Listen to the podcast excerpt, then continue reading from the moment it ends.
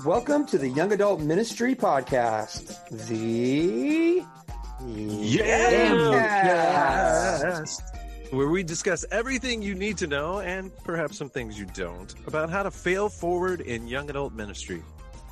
These monthly podcasts discuss culture topics, interview guests, cover books, and riff on anything else that we feel like is relevant. Hello, my name is Kenny. I live in the Boise, Idaho area where I'm the volunteer director with my local church young adult ministry. And I'm Chris in Cincinnati, Ohio. I'm on staff with InterVarsity Christian Fellowship as a church engagement catalyst and the national coordinator for campus mission, which is an outreach of the Church of the Nazarene to college and university students. And I'm Jeremy in Nashville, Tennessee, where I serve as the university pastor and community engagement pastor at Trevecca Community Church. And, And here, here we go. Here we go. Go. Uh, welcome to the YAMcast and um, life life updates, ministry updates. Uh, for me, we uh, the three of us completed a Tough Mudder 5K about a Yeah, week we and a did. half back at the time of recording, and still are working off some of the the bruises and scrapes. Um, and we have headbands as as Kenny's got uh, there from it, which was which was a fun experience. If you want to hear more about that, we have a standalone episode talking all things Tough Mudder and the highs, lows, and uh, spiritual metaphors that we took out of that. So that was So a lot of fun. I really I really enjoyed that. Now, kind of jumping in, getting ready for the start of the school year here on campus, we have um, uh, students that are start showing up in the next few weeks. So we're planning welcome activities, those kind of things, and doing that, and simultaneously, on a personal note, getting ready for baby number three in the Height tribe to be born uh, at sometime in the second half of September, and unless the baby makes an early entrance, like some of our kids have um, previously, so kind of like trying to get everything lined up to go, and then also have backup plans lined up to uh, for like our small group have back like we have a rotation uh, one so that uh, the college students hear from more people than just me but then also that there's somebody to lead the bible study on whatever sunday night that i'm not around to to do that which one of the things i'm excited about doing this upcoming year um uh, maybe i'm jumping ahead on this but um is You go where you need to, Jeremy. We're all We're friends doing- here. You're right. Yeah.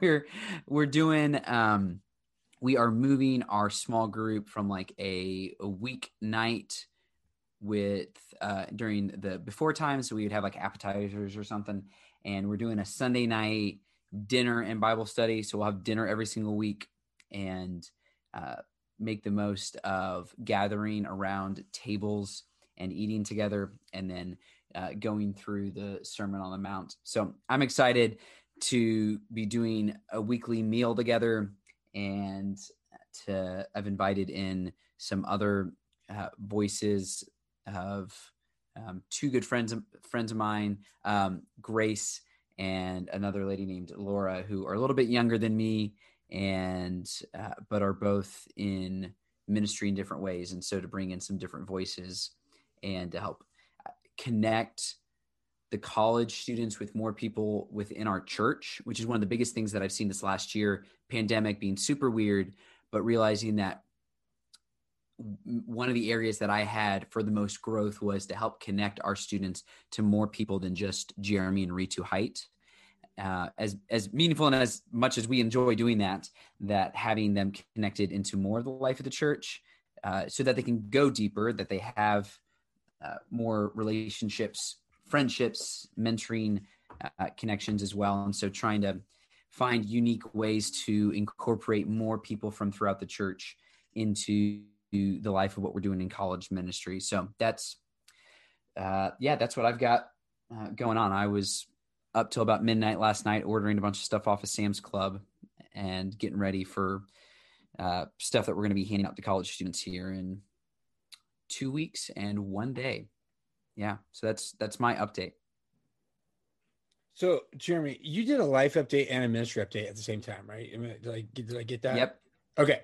Yeah. So, um, man, it was so good to be with you guys. And now it, it, it had been a really long time since I'd seen either one of you in person because of life and schedule and living in completely different states and um, pandemic. So just to see you guys pre dawn at the Tough Mudder and to like touch you was, it was, I don't even know the word. It was euphoric. I, that that would probably be it. I was beside myself with, with just glee. Um, I've been traveling for the last week. I mean, I came out to do the Tough Mudder and then work stuff with with Shepherd. And uh man, I, I got to hang out with some awesome people on that road trip in in Indianapolis, in Valparaiso. Shout out to Morgan and the Whites at, at Valparaiso Naz. Jeff Stark in Chicago. Dude, I was listening to Lincoln Park driving into Chicago and then didn't even know I was in Lincoln Park, parked in Lincoln Park, and Jeff Stark walked me through the Lincoln Park neighborhood and other subsequent neighborhoods around there for lunch and then and then coffee. It was awesome. Um, and then um, hung out with my family in Fort Wayne, and then the uh, the pastor and youth pastor in Middletown, Indiana, on the NEI district.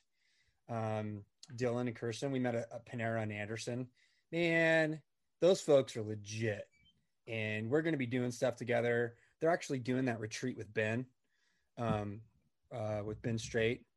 Um, actually, they're doing a retreat, and Ben's bringing people on the retreat. That's what I that's what I found out, which is really really cool. And I just learned so much and had an awesome time at Shepherd with Alan and all the fellows and everything. But then got to be home with my family um, this last. When did I get back on on Friday?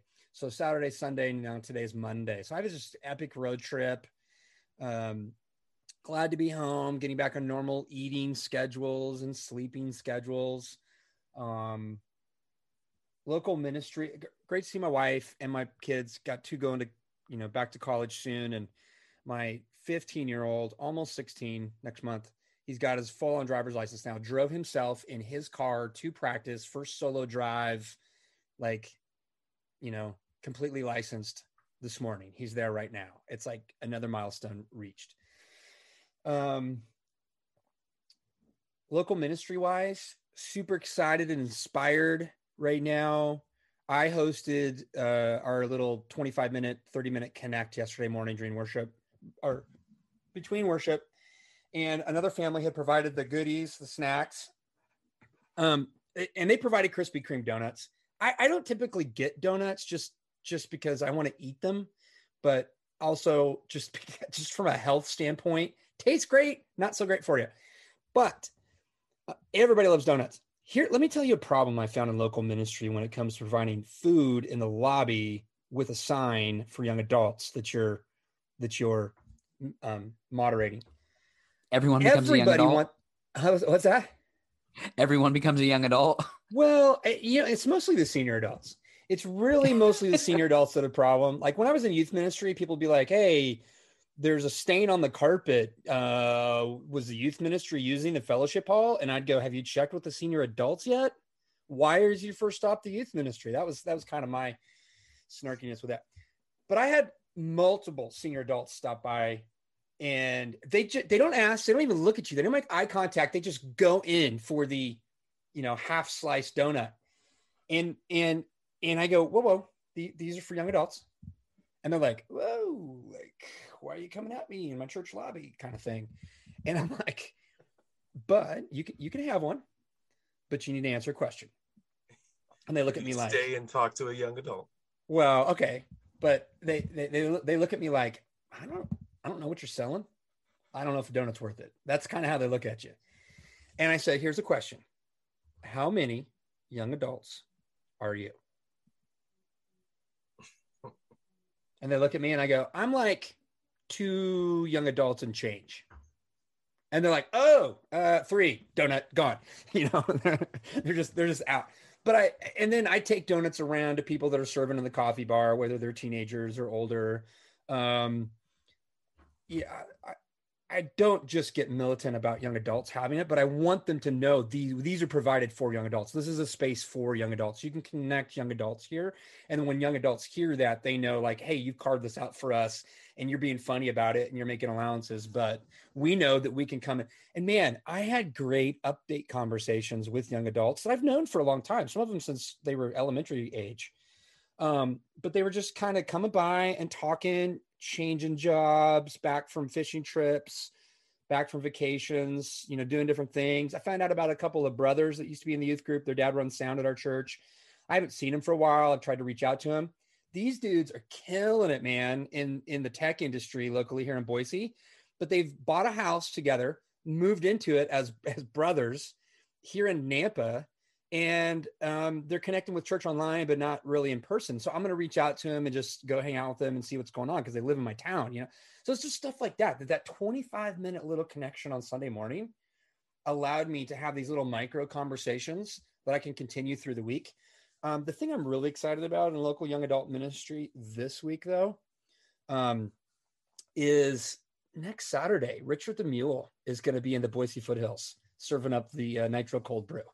So uh, I am trying to set a a rendezvous and hike time to go achieve the the trailside service from Richard and and his owner Matt Bishop.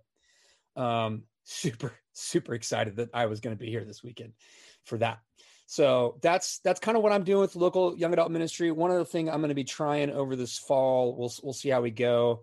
Um, but I want to have grandparent aged people that are hosting a meal for young adults um, and just try it once a month and then see what kind of relationships kind of foster out of that and try it in different pockets of the community where it'll be accessible for young adults that are going to different schools and and relationships and stuff. So I'm just kind of on the front end of that idea, um, but want to want to flesh it out. So with that, I hand it over to you, Reverend Bean.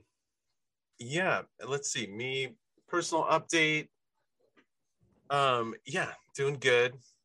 Still figuring out what um, you know life looks like with a recent high school grad who will continue to live at home and is not going to college this fall and just going to work and stuff like that. So it's uh, and you know her friends had a sleepover again last night and um, it's just a it's a weird phase of life um, for us with her, but it's kind of fun. Things are going good. Um, my son is hating the thought of going back to school. He'll be a fifth grader.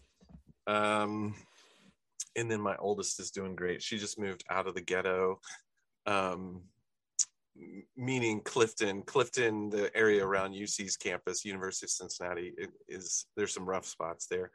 Um, she just moved out of that area uh, to a beautiful new apartment, and uh, and so she's she's living high on the hog now somehow. Um, but yeah, just navigating life with, you know, kids in those stages of life, um, all spread out.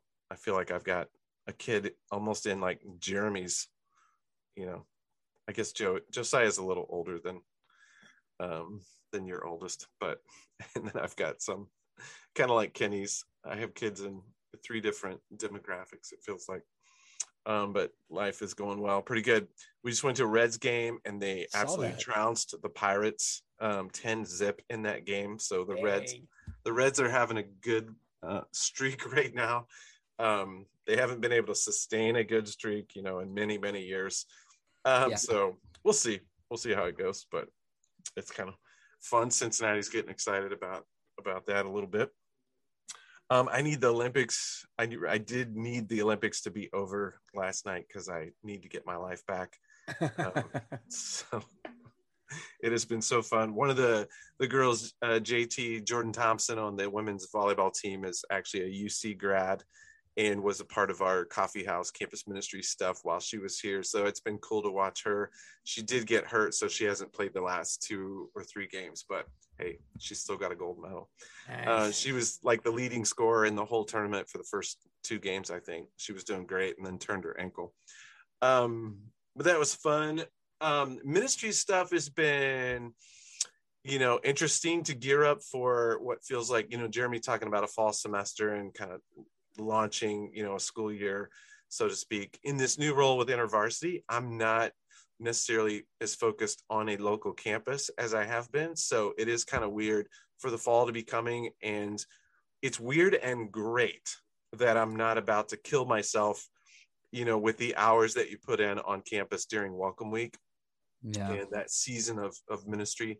I'm kind of glad to be in this new stage of campus ministry where it's a little more equipping uh, of churches and leaders and less of being in the trenches you know myself so that's that's good but it's also kind of weird um and i'm still i still try to figure out how do i maintain sort of some of the trench work of campus ministry you know like one day a week um, in cincinnati or something like that so still trying to figure that out but um yeah good things are going on i just spent part of this past saturday with an ny convention a bunch of nazarene youth ministry types. And uh, we had a good couple of conversations about how to launch a young adult ministry, how to launch uh, college ministry, a ministry to a nearby campus.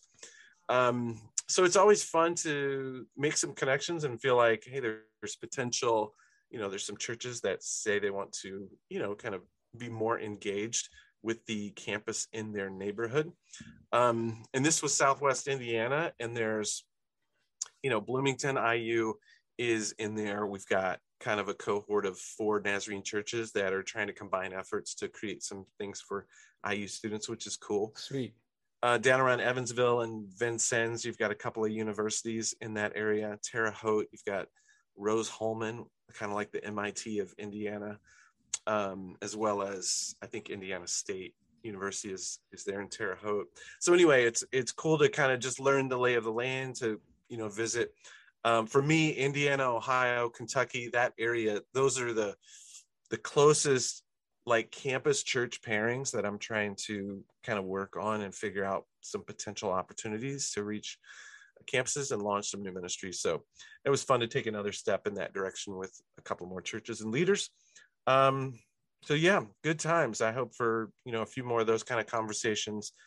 I'm also trying to partner with uh, the local, the national network of youth ministry in Cincinnati to try to um, make sure that local youth ministries around Cincinnati who are sending students to the University of Cincinnati that um, we can kind of resource those youth ministries to really help those students jump right into some ministry communities on campus and not you know lose the momentum all the investment that's been put in those students. So that's another pilot kind of initiative we're trying to figure out with intervarsity. How do we create resources for national network of youth ministries in certain cities to um, create some really good transition um, strategies um, to really keep see students that are coming right from youth ministry into a campus setting just see the the continuation of their discipleship journeys and Hmm. stuff like that so lots of cool things happening here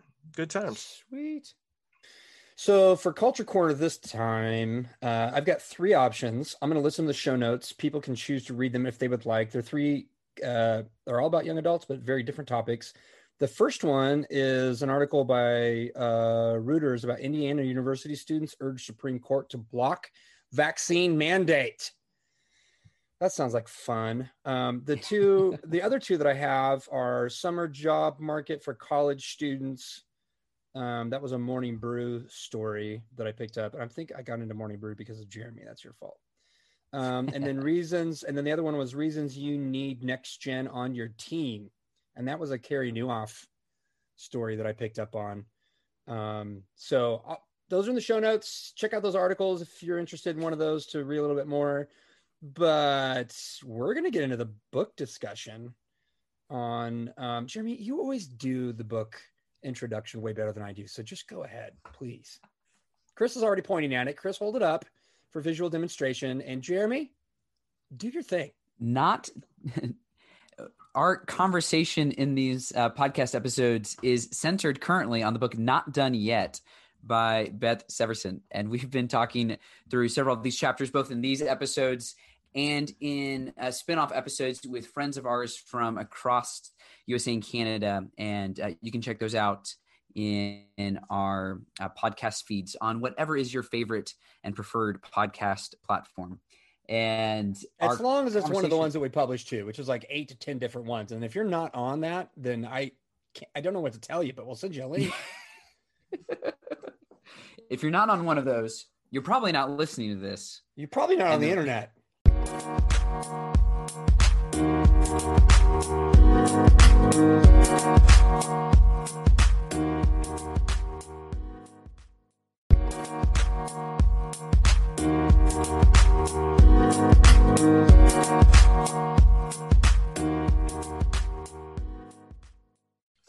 Uh, so the two chapters that we're talking about today are chapters five and six. Chapter five entitled "Changing," subtitle "Creating an Invitational Culture," and then chapter six, which is "Including," the super glue for emerging adults. I like that. Super glue. Super glue is great.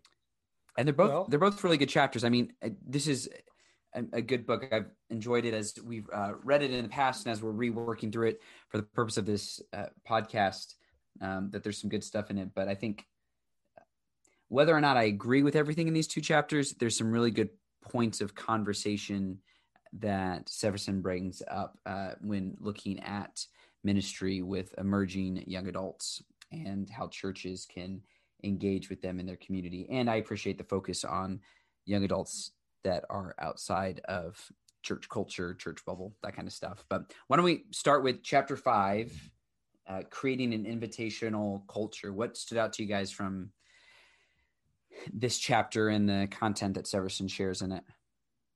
Yeah, for me, um, I had some flashbacks, you know, being an older dude you know in ministry for quite a while. I had some like seeker sensitive you know flashbacks.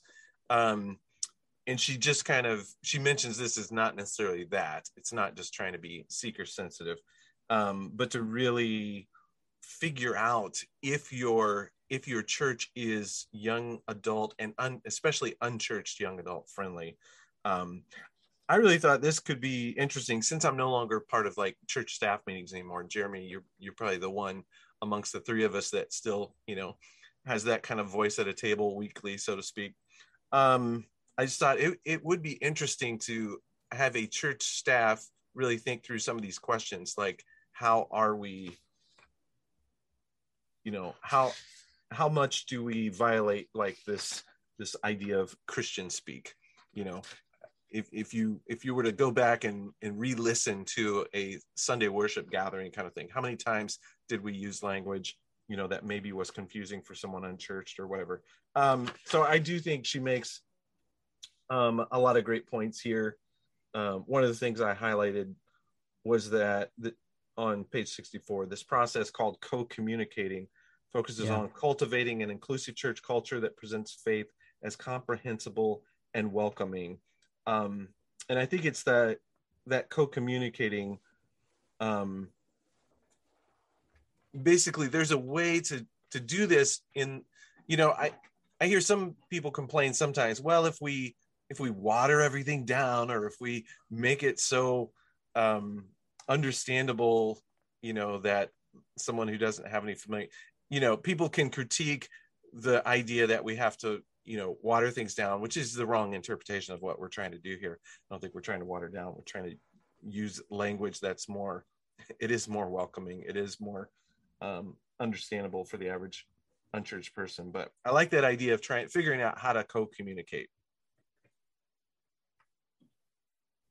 Yeah and i think that's as you said like it's a um, finding the balance between the two is important because you don't just want to confuse people unnecessarily, uh, but how do you be strategic in that co-communicating? Or there's a there's a term that she pulls from in the book that she calls um, two degree vectoring, mm. which is where if if on a compass, um, true north is those that are in your church congregation that also taking some energy to moving just two degrees off of true north and having some of the communication and uh, interpretation during the services uh, be intentional for those who are not super church which i think is is really really important to connect with those who people from varying degrees and backgrounds of of church culture. I think it gets to at the center of it though is the question of who is the church gathering for. You think about uh, is it is it to be evangelistic? And and if so uh, that you're inviting people to come and hear the good news of of Jesus uh, from the stage that you want yeah you want to make sure that stuff is clear and is not weighed down by a bunch of uh, insider language. Um, but then i think about like uh, the underground in tampa bay which is a university spinoff. Um, their their micro church network where they're at, at least to my understanding of their sunday gathering is it's not insider but it's it's specifically tailored to invest in the lives of the leaders of the micro churches. And so it's not specifically insider as much as it is like equipping. Um, and uh, hearing about them kind of reminds me of like what you hear about from the early church. You can read about it in the patient ferment of the early church where it was like there was a certain part of the church gathering that was only for uh, the baptized and those who had um, spent several years be developing the habits and practices of Christianity, and then were invited into the fullness of uh, the the Christian gathering. You could come to like the beginning of it, but then had to leave, kind of thing. Not advocating going back to that wholeheartedly, but um, those kind of things revolving around the question like who's the gathering for? Is it is it for uh, the people who are already Christians? Or those who are outside the church, and if it's for those who are already Christians, is it just to like be a good inspirational message about personal piety, or is it about hey, how do we bring together um, uh, personal holiness and uh, social engagement as well? Um, I think there was a guy named Wesley that talked about that some, but um, how do we how do you balance those things? Uh, and I think the balance is probably local church specific in some way in terms of uh, where it where it comes out based off of what the intent is of the gathering at that specific local church. Yeah, there were a couple things that uh, I really started leaning into with this chapter, and and one, you know, assuming is usually a bad thing. Um, there's all kinds of different sayings about assuming and what it makes out of me and you. Easy. Um, now, I think I think that um, if I make the assumption that God's already work in present, that's a safe assumption to make. Like that's a good place to live. It brings good things for, for from me and for me and for others. And um, I think assuming that young adults are already present in the in in the chapter she talks about that there's unchurched young adults are already present. I just want there to be young adults present. Like I I read a chapter like this when I apply it to my scenario and just go, okay, we're just working on young adults being present.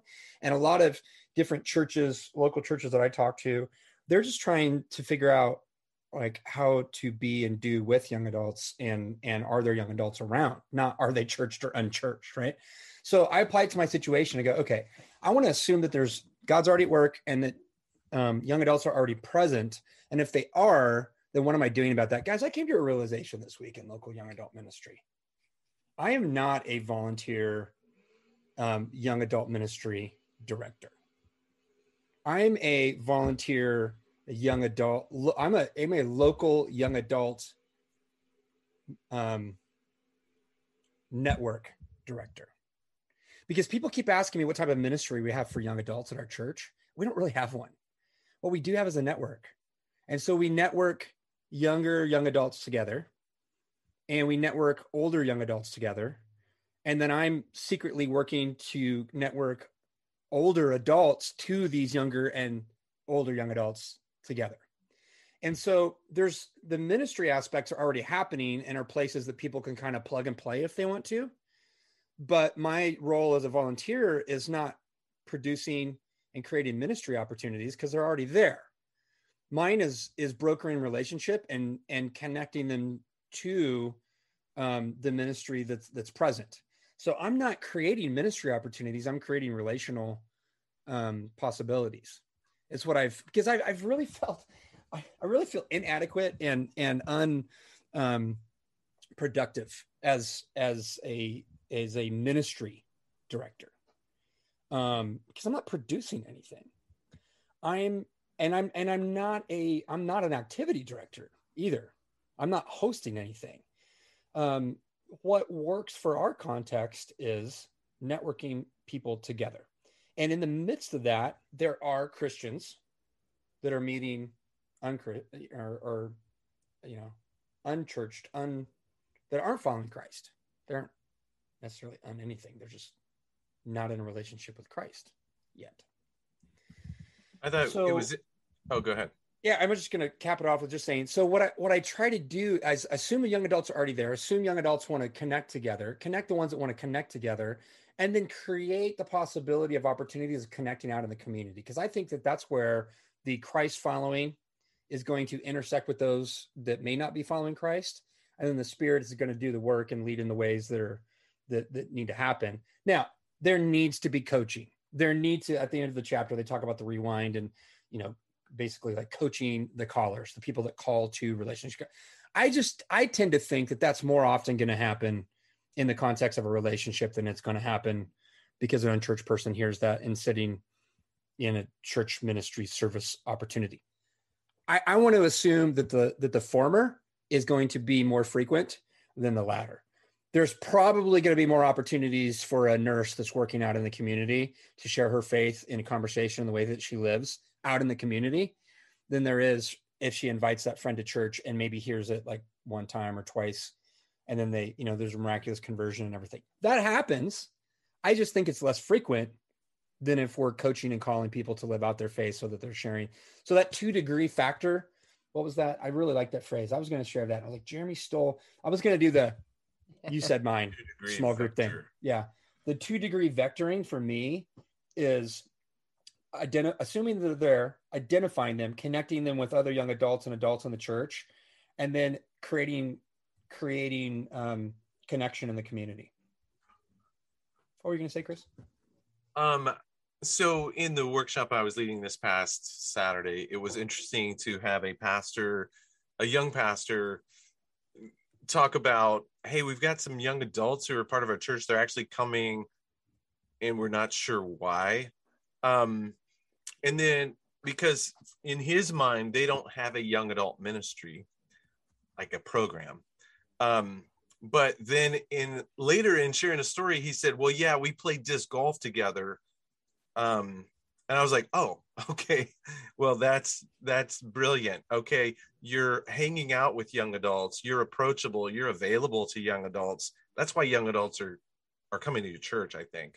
Um, and so just because you don't have a young adult program, um, you know, air quotes, then anyway, one of my big the things, you know, we've talked about this a lot. My big emphasis for that workshop, because I only had a short amount of time, was hey, be sure you're doing uh, ministry with young adults and not to or just for young adults. And that just continues to come up almost every time I talk about young adult ministry now.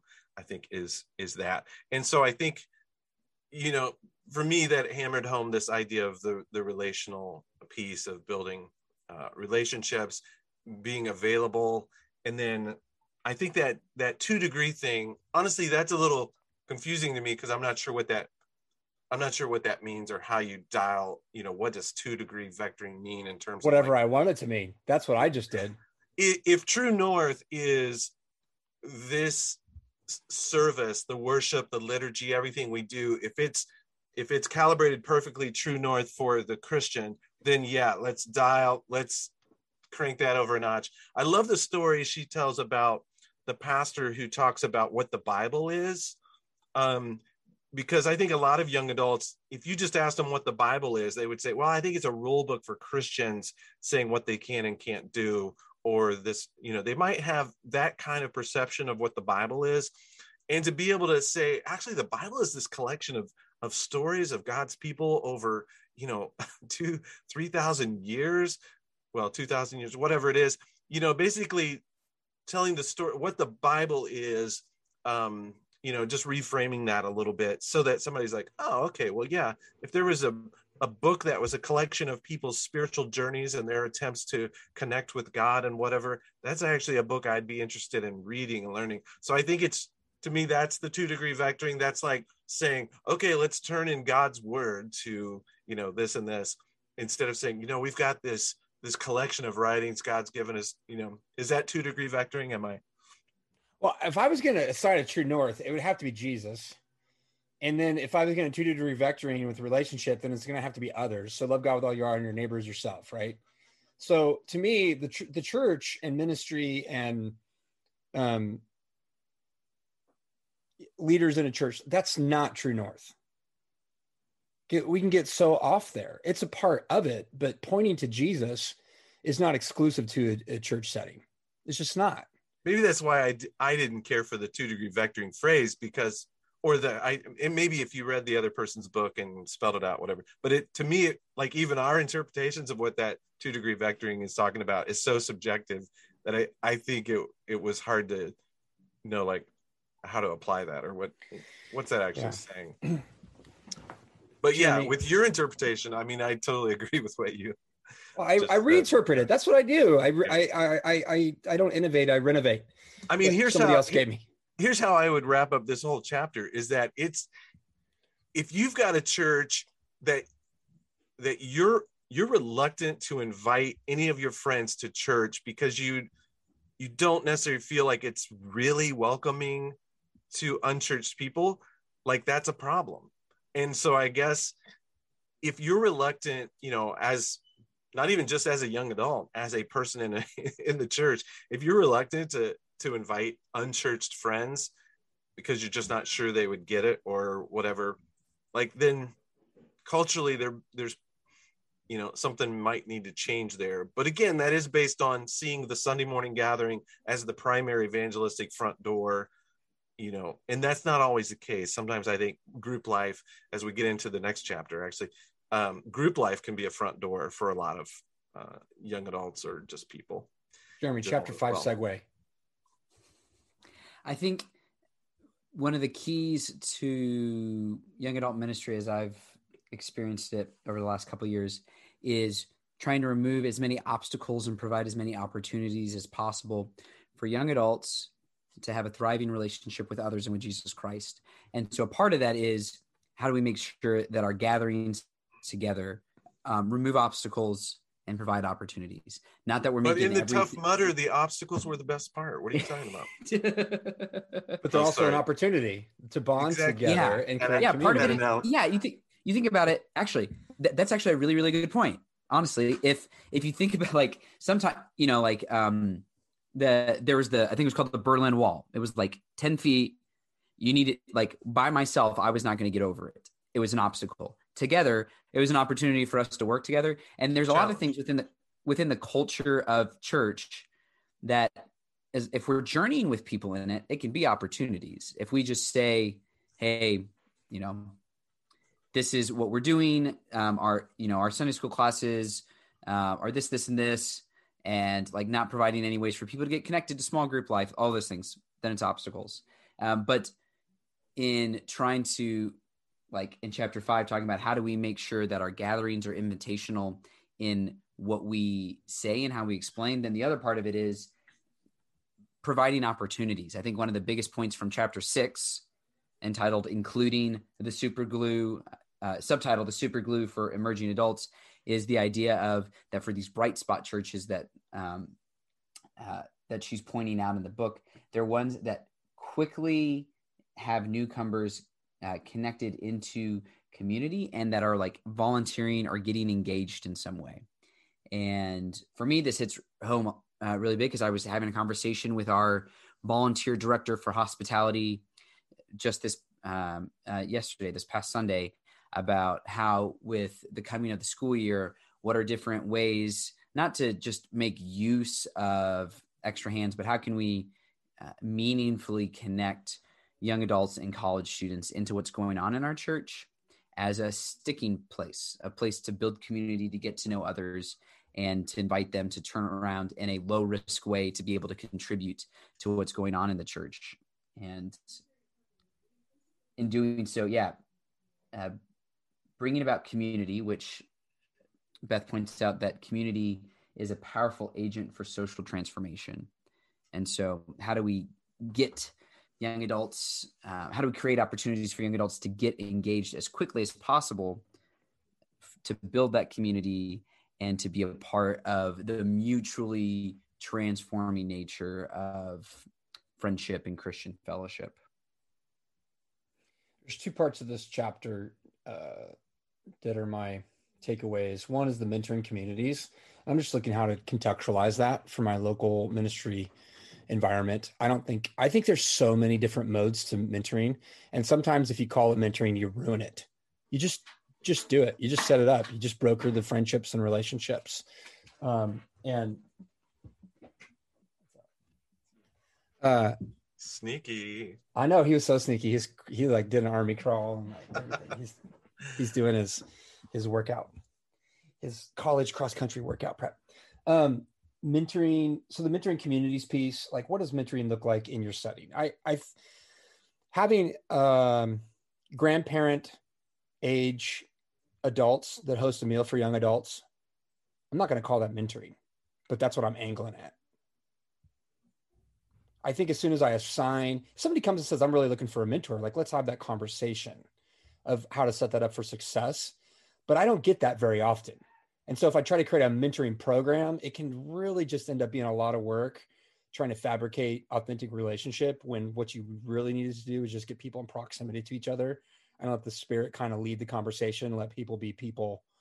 Um, and then the other one in here um, that I was realizing, you know, in the last chapter, I talked about how I don't think, uh, last chapter conversation, I don't think that I'm a ministry director. I think I'm a network broker, a network coordinator. And that being the super glue, it's it, because of chapters like this and conversations about relationships. I started thinking about what what would be the point of me having a small group um, for my context or a Bible study or like starting something like that. We already have those things. People aren't asking for that. But why would the, the impulse default for me be I want to start that? Well, because I want young adults to be in community together and I want them to do things outside of church together. So why would I create a church activity because I want them to live do life together outside of the church context? Maybe and maybe that's the way to start it. Maybe that makes sense for your context or someone else's. But for mine, I just skip the middleman. I just skip the program in the middle. And I go, well, let's just connect with people relationally out doing disc golf. That's one of the things I do too. Or volleyball, Jeremy.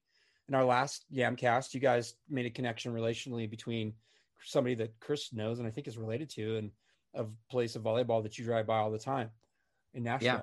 So I, I wonder sometimes if we're like defaulting to creating programmatic ministry scenarios because what we're looking for is a relationship but what we really need to do is just like connect with people in relationship out and about in the community and the i think that they will naturally gravitate toward well not naturally they will feel welcome towards the christ-centered worship community that i so dearly need. I'm not trying to talk anybody out of being church together formally. I need that. I want that. I desired i i so enjoyed it yesterday morning.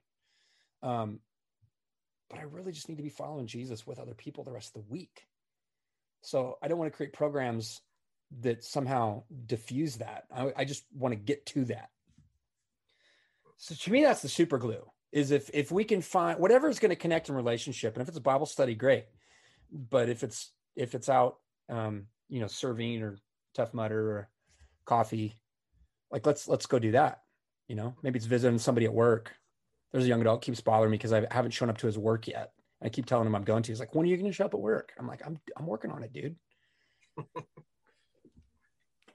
I think that's an important part of any type of ministry, right? Of contextually reading uh, what's going on in your local church and in your local community of what's actually needed uh, in terms of discipleship or service or uh, worship gatherings kind of thing because depending on what's already going on there's different needs and different holes that we can fit into. But i think that that pivot in terminology that you have been referencing kenny of going from like event like thinking in terms of like events coordinator or like volunteer ministry leader to being that connector and networker even just the change in terminology like that sets a different bar of expectation not necessarily higher or lower uh, but like yeah, if it's just okay, how many are coming to a Sunday school class um, because that's our ministry outreach. Like that's a different level of expectation than saying how can we deepen their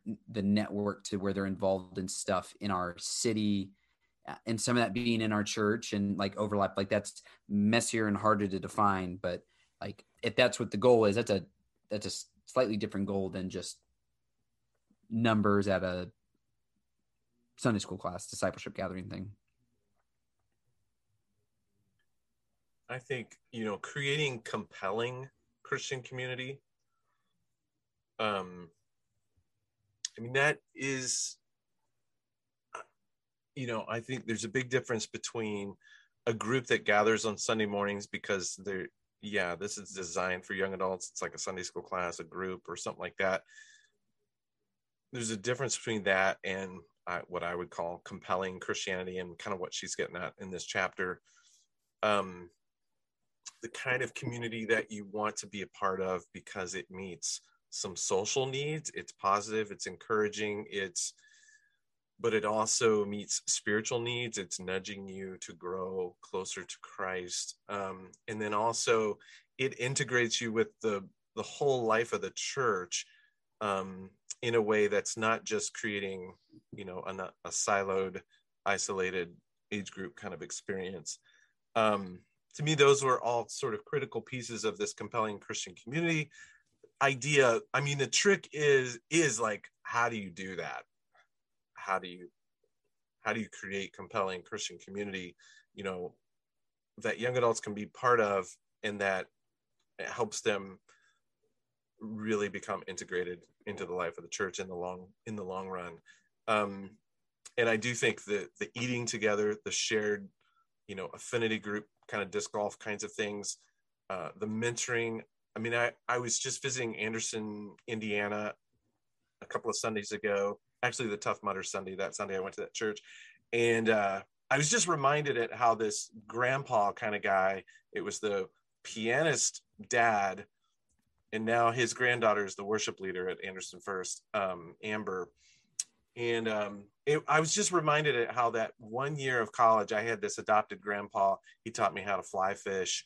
Um, I don't remember a lot of spiritual conversations with him as we were fishing, but just I mean, the connection I had with him, the connection I had with other people throughout the church.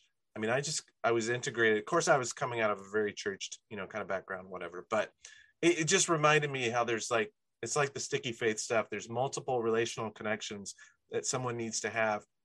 To me, compelling Christian community ought to be something that it, it would make it very difficult for someone to walk away, you know, to leave it. That's what we're trying to do is create enough community, enough of that social capital that someone really feels like they would lose a lot if they walked away from it, if they stopped coming, if they stopped being involved. That's kind of what we're trying to create, but it is tricky. I think the practical, like, okay, how do you how do you create that?